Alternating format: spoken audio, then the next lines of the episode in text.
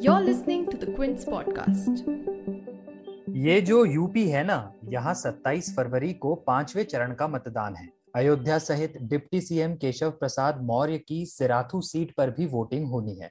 साल 2017 में अवध की इन सीटों पर बीजेपी ने अच्छा प्रदर्शन किया था, लेकिन अब की बार एसपी टक्कर में नज़र आ रही है। तो चलिए समझते हैं पांचवे चरण की इकसठ सीटों पर कौन कहाँ भारी पड़ रहा है? Lights action politics UP elections में क्या बड़ा हो रहा है? जो हो रहा है, उसका मतलब क्या है? यूपी को जानने वाले एक्सपर्ट्स को सुनिए प्रतीक वाघमारे के साथ। क्विंट हिंदी की इस नई पॉडकास्ट सीरीज़ में ये जो यूपी है ना? तो सबसे पहले आपको अपडेट करता हूँ यूपी की बड़ी खबरों से। शुरुआत करते हैं अमित शाह से। ये आज सिराथू में थे। इन्होंने कहा 300 से ज़्यादा सीटों के साथ फिर से बीजेपी की सरकार बनने जा रही है। हमारे सामने जो सपा और बसपा है, ये जातिवादी और परिवारवादी पार्टियाँ हैं। ये तुष्टिकरण करने वाले लोग हैं। इनके शासन में माफिया और बाहुबलियों का जमाना था। अखिलेश यादव आज अयोध्या में थे। उन्होंने कहा, जिस एक्सप्रेस वे पर प्रधानमंत्री उतरे थे, वह समाजवादियों ने बनवाया था। अगर समाजवादी न बनवाते तो शायद प्रधानमंत्री भी ऐसे हाईवे पर नहीं उतर पाते। अगर उन्होंने अपनी समझ और सोच से बनाया होता तो उन्होंने गुजरात में क्यों नहीं बना लिया? उधर प्रयागराज में आज योगी आदित्यनाथ थे। वो बोले कि अगर सपा बसपा की सरकार होती तो पूरा वैक्सीन मार्केट में ब्लैक हो जाता। हमने सभी को वैक्सीन दी, फ्री वैक्सीन दी। हमने महीने में दो बार राशन दिया। 2017 से पहले ये पैसा सपा बसपा के इत्र वाले मित्र के घर चला जाता था। ये थे चंद नेताओं के भाषण। अब बात करते हैं पाँचवें चरण की। तो 2017 के विधानसभा चुनाव में बीजेपी ने कमाल किया था। तब इक्यावन सीटें बीजेपी के खाते में आई थी। समाजवादियों के खाते में महज पाँच सीटें थी। कांग्रेस को एक सीट पर ही जीत मिली थी और दो सीटें निर्दलियों ने जीती थी। मायावती को यहाँ एक भी सीट नसीब नहीं हुई थी। अब 2022 के चुनाव का क्या गणित है ये समझते हैं हमारे मेहमान गणितज्ञ उत्कर्ष सिन्हा साहब से। सर स्वागत है आपका। धन्यवाद प्रतीक। सर आपको वरिष्ठ पत्रकार बुलाते हुए बोर हो गया इसलिए आज मैंने गणितज्ञ कह दिया सर। नहीं ये गणितज्ञ तो ठीक है लेकिन ये चुनावी गणितज्ञ कर देना ज़्यादा ठीक है। हाँ हाँ लोग क्या कहेंगे? जी। सर लंबे समय से आप उत्तर प्रदेश चुनाव कवर कर रहे हैं तो क्या 2017 में ज़्यादा मज़ा आ रहा था या इस बार का चुनाव ज़्यादा दिलचस्प है? नहीं निश्चित रूप से 2022 ज़्यादा इंटरेस्टिंग है। देखिए इस इसमें जितने चरण हैं सात चरण में चुनाव हो रहा है हाँ, और सातों का थिएटर ही अलग है। बिल्कुल। आप पहले चरण से लेके सातवें चरण तक चलेंगे हाँ, तो हर थिएटर अलग है हर थिएटर में एक्शन अलग है स्टोरी अलग है। इसलिए ज़्यादा कॉम्प्लिकेटेड इलेक्शन है। बिल्कुल बिल्कुल।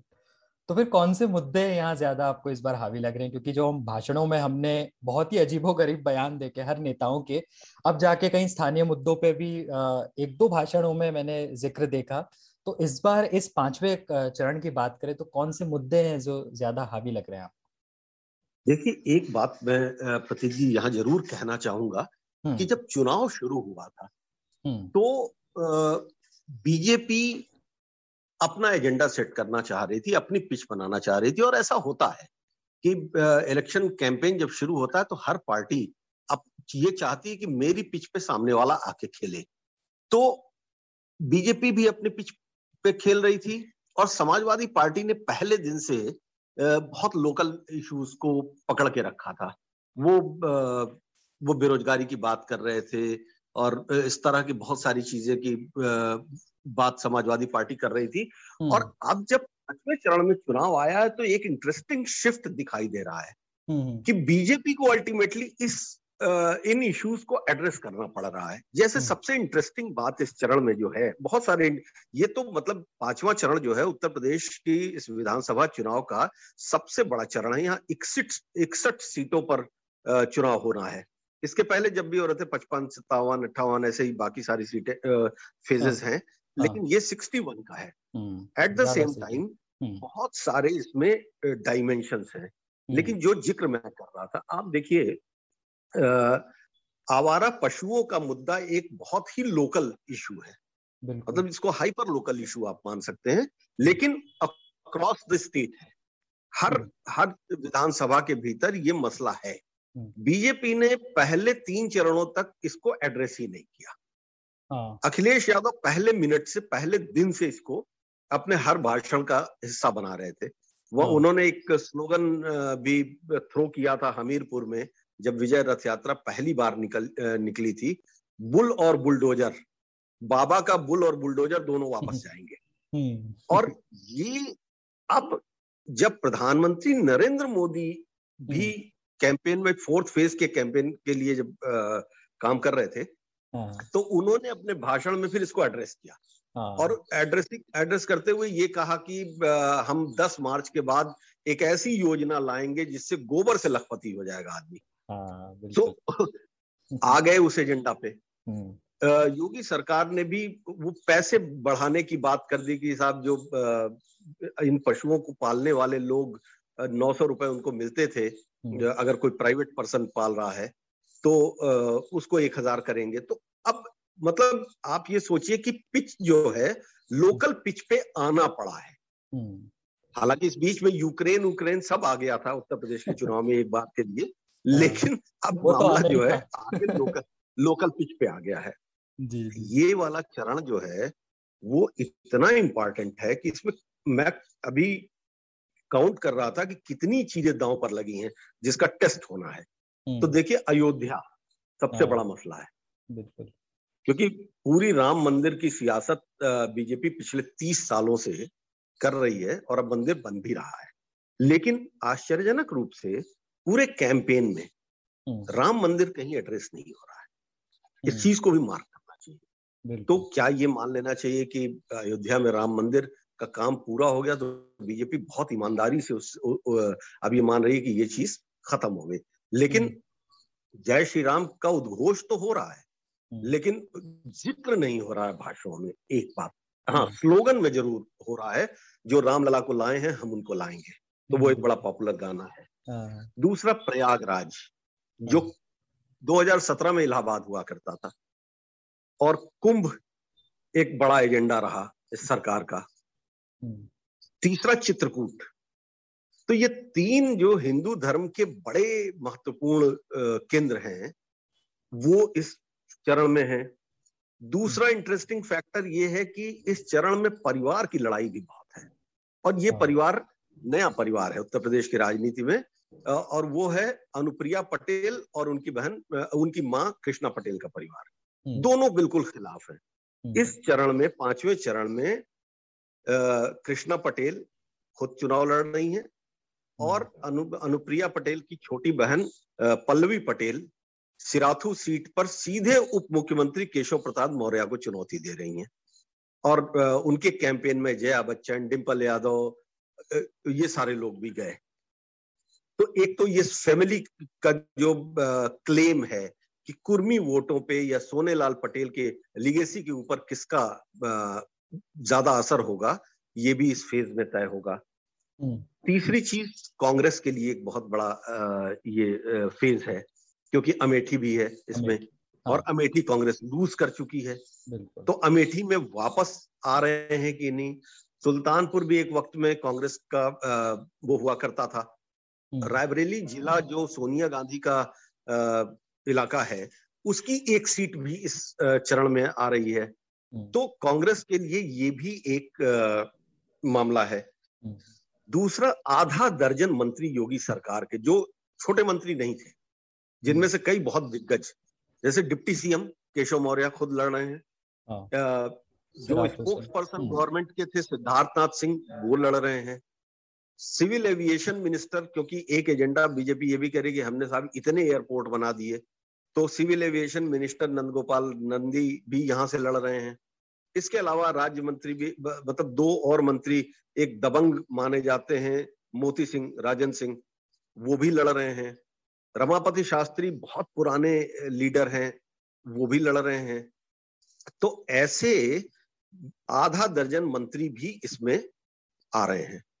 इसके बाद एक और इंटरेस्टिंग फैक्टर है। उत्तर प्रदेश की राजनीति में एक नाम हमेशा बहुत चर्चित रहा है वो है रघुराज प्रताप सिंह यानी राजा भैया का। तो राजा भैया ने पहली बार अपनी पार्टी बनाई है और दो सीटों पर वो तीन सीटों पर लड़ रहे हैं जिनकी दो सीटें इसी बार हैं एक खुद उनकी है एक उनके बगल की सीट है। तो वो भी टेस्ट होना है इसमें। सो so, इतने डायमेंशंस इस फिफ्थ फ़ेज़ के हैं कि जितना आप इसको डिटेल में जाएँगे बिल्कुल। अच्छा अवध के इस इलाकों के अलावा चित्रकूट तक जा रहा है और दूसरी तरफ़ पूर्वांचल का तराई का भी एक बड़ा हिस्सा आ रहा है। बहराइच गोंडा श्रावस्ती। सो एक लंबी पट्टी है जिसमें अगर आप सोशल स्ट्रक्चर को देखें भाषा के स्ट्रक्चर को देखें तो तीन हिस्से आ रहे हैं। और इसी तरीके से जो डायनामिक्स है वो भी बहुत बदली हुई है। हर सीट की डायनामिक्स है। जी। जी। आप आपने शॉर्ट में काफ़ी बढ़िया तरीके से समझाया लेकिन थोड़ा आप डिटेल में जाए तो अवध भी में भी वहाँ पर भी अब इस बार मतदान है और वो कहा जाता है ना कि अवध का किला जिसका तो सत्ता उसकी तो चुनावी जो नतीजों को देखें तो यहाँ अन्य के मुकाबले बीजेपी की अच्छी भी पकड़ है तो अब की बार आपको क्या लग रहा है अवध को लेकर खासकर? देखिए पिछली बार लगभग 90 परसेंट सीटें बीजेपी के कब्जे में थी। बीजेपी और अपना दल यानी अपना दल तब था अब अपना दल अनुप्रिया वाला जो अपना दल है उसका कॉम्बिनेशन था यहाँ पे। उसको भी दो सीट मिली थी अब वो अपना दल एस है। और समाजवादी पार्टी बहुत बुरी तरह हारी थी इसमें। कांग्रेस के पास सिर्फ़ एक सीट थी। हम्म। बसपा के पास कोई नहीं थी इंडिपेंडेंट यानी राजा भैया और उनके वो दो वो इंडिपेंडेंट तब जीते थे पार्टी नहीं थी। लेकिन इस बार की कहानी हिस्सों हिस्सों में अलग है। जैसे तराई का जो इलाका है यानी बहराइच और गोंडा श्रावस्ती यहाँ पे समाजवादी पार्टी बहुत स्ट्रांग होकर निकली है क्योंकि उसकी कॉस्ट केमिस्ट्री बहुत अच्छी बैठी है। और इस इस इलाकों पे थोड़ा सा बहराइच के ऊपर ज़्यादा असर जो है वो बगल में सीतापुर और लखीमपुर जैसे ज़िले थे किसानों का ये भी इलाका है तो वहाँ पे है। अब अवध का जो इलाका है जैसे अवध के इलाके में अमेठी को जोड़ लेंगे बाराबंकी को जोड़ लेंगे अयोध्या को जोड़ेंगे हम्म। तो अयोध्या बहुत कांटे की टक्कर में फंसी हुई सीट है और अयोध्या को लेकर के दोनों पक्ष बहुत ही ज़्यादा फोकस्ड हैं कल योगी आदित्यनाथ ने वहाँ पे सभा और रैली की थी और आज अखिलेश यादव वहाँ है तो हाँ।, हाँ तो वो बहुत गर्म है सीट जिसको कहते हैं कि बहुत गर्म सीट है। बाराबंकी में अनएक्सपेक्टेडली बाराबंकी की जो कॉस्ट केमिस्ट्री है ना जिसमें बैकवर्ड हम्म। ओबीसी बहुत स्ट्रांग होता है हम्म। वो समाजवादी पार्टी की तरफ़ झुका हुआ दिखाई दे रहा है इलाहाबाद में दो दो बड़े मंत्री हैं तो कितना फंसे हुए हैं कहा तो ये जा रहा है चुनाव की चढ़ान को देखते हुए कि ना सिर्फ़ ये दो मिनिस्टर बल्कि डिप्टी सीएम केशव मौर्य भी बहुत कंफर्टेबल नहीं है नतीजे हम्म। क्या होंगे तो ये लेकिन एक होता था कि बड़े नेताओं को एक तरीके से वॉक ओवर मिला होता है लेकिन वहाँ पे वॉक ओवर नहीं है। समाजवादी पार्टी ने बड़ा दांव खेला है। हम्म। पल्लवी पटेल को सीधे उतार के वहाँ पे उन्होंने बड़ा दांव खेल दिया है। तो, तो हाँ। जी जी। तो ये बहुत मतलब इस पूरे में अगर आप इस बार ये नहीं कह सकते हैं कि वन साइडेड इलेक्शन होने जा रहा है। हाँ। लेकिन केशव प्रसाद मौर्य की आपने बात की तो वो आ, क्या मतलब बीजेपी इस चुनाव में केशव प्रसाद मौर्य को ओबीसी चेहरे के रूप में प्रेजेंट कर पाई है या नहीं सिरातुसी असल में हम्म। देखिए 2017 में केशव एक बड़ा चेहरा थे बल्कि कैंपेन को लीड कर रहे थे तब योगी आदित्यनाथ ज़रूर थे स्टार कैंपेनर और हम्म। हिंदुत्व का चेहरा वो थे लेकिन जो पूरी जो सोशल इंजीनियरिंग हुई थी 2017 में वो केशव मौर्य के चेहरे पे हुई थी हम्म। और केशव मौर्य और जैसे सरकार बनी, उसके कुछ दिन बाद से ही ये मसला सामने आने लगा कि योगी का डोमिनेंस बढ़ रहा है और केशव कहीं साइड हो रहे हैं। हालाँकि केशव भी बहुत स्ट्रांगली रहे। इस बार के उसमें जो देखने को मिल रहा है कि ओबीसी जो मिस कर रही है बीजेपी तो कहीं ना कहीं, जैसे आपको याद होगा कि स्टूल वाली फ़ोटो बहुत चर्चित हुई थी, जिसमें केशव मौर्य को स्टूल पर बैठना पड़ा था स्टेज पर दो कुर्सियों के बीच में। हम्म, हम्म। तो वो प्रतीक बड़ा इस्तेमाल किया जा रहा है इस बार। और इसलिए वो पेस केशव मौर्य के भीतर as OBC leader of Uttar Pradesh वो पेस नहीं दिख रहा है। इलेक्शन कैंपेन में वो घूमे ज़रूर हैं बहुत जगह। उनकी अपनी पीआर टीम भी बहुत स्ट्रांग है। उसकी हम्म। मेहनत से वो मीडिया में कवरेज भी मिलती रही। लेकिन जो एक पार्टी का फोकस होता है जो वो सिमट के रह गया योगी आदित्यनाथ पे तो उसका इम्पैक्ट पूरे ओबीसी बिरादरी के भीतर एक ये आया है और खासतौर से केशव मौर्य की जो अपनी बिरादरी है यानी मौर्य समाज उसके जो हम्म। दूसरे बड़े नेता थे हैं स्वामी प्रसाद मौर्य वो इस बार नहीं साथ में है तो हाँ। बराबर कॉम्बिनेशन एक, एक जैसे पेस बनता है ना कंटिन्यूटी और एक ट्यूनिंग बनती है वो ट्यूनिंग मिस हो गई हम्म। और अगर राजा भैया की बात करें जो कुंडा सीट से लड़ रहे हैं और उनकी खुद की पार्टी है जनसत्ता पार्टी तो उनकी सीट के क्या समीकरण बन रहे हैं? देखिए राजा भैया की सीट पर एक ही इंटरेस्टिंग बात है। राजा भैया के बारे में ये माना जाता है कि वो पार्टी डजेंट मैटर राजा भैया अपने आप में एक पर्सनालिटी हम्म। है एक आइकॉन है और कुंडा आ, मतलब माना जाता है कि हाँ। राजा भैया मतलब कुंडा। और ये लगातार उन्होंने साबित भी किया है। हम्म। निर्दलीय भी लड़के जीतते हैं एक लाख वोट से जीतते हैं। लेकिन हम्म। इस बार अखिलेश और ज़्यादातर अगर आप देखेंगे तो राजा भैया का जो इलेक्टोरल पूरी जर्नी रही है उसमें समाजवादी पार्टी कहीं ना कहीं उनको सपोर्टिंग रोल में आ, मतलब उन, उनको पुश करती थी। कभी कैंडिडेट नहीं है कभी बहुत लूज वो है इस तरीके से चलता था। बीजेपी भी ऐसे ही कर लेती थी। तो और राजा भैया शिफ्ट करते रहते थे गवर्नमेंट के साथ। लेकिन अखिलेश यादव का मिजाज थोड़ा सा बदला है राजा भैया को लेकर के। और हम्म। जब सरकार थी उनकी तब भी उनसे इस्तीफा लिया था। एक डिप्टी एसपी की हत्या हुई थी वहाँ पे बड़े चर्चित कांड हुआ था जियाउल हक की हत्या हुई थी उसको लेके कैबिनेट मिनिस्टर को इस्तीफा देना पड़ा था राजा भैया को इस्तीफा देना पड़ा था। और इस बार राजा भैया के कभी राइट हैंड रहे हुए। गुलशन यादव को समाजवादी पार्टी ने उतार दिया मैदान में और उसके पीछे बहुत ताकत भी लगा दी हम्म। तो राजा भैया के सामने जो नतीजे क्या होंगे ये तो हमें नहीं पता लेकिन राजा भैया जो अब तक का चुनाव बिल्कुल कंफर्टेबल लड़ते थे विदाउट चैलेंज लड़ते थे इस बार चैलेंज फेस करना पड़ रहा है उसको अब वो कितना चैलेंज है कितना बड़ा है नहीं है ये तो मतलब रिज़ल्ट बताएगा लेकिन कैंपेन हम्म। के लेवल पे वो चैलेंज दिखाई दे रहा है। ओके एक आखिरी सवाल ये कि सर क्या पिछले चार चरणों की तुलना में पाँचवें चरण में जातीय समीकरण ज़्यादा प्रभावी हो सकते हैं? देखिए जातीय समीकरण तो पहले चरण से प्रभावी है। हम्म। जातियाँ बदलती रही हैं लेकिन समीकरण तो बने हुए हैं। इस बार का जो फ़ेज़ है इसमें कुर्मी वोट बहुत इंपॉर्टेंट है। सबसे बड़ा अगर इंपॉर्टेंट ब्लॉक माने तो।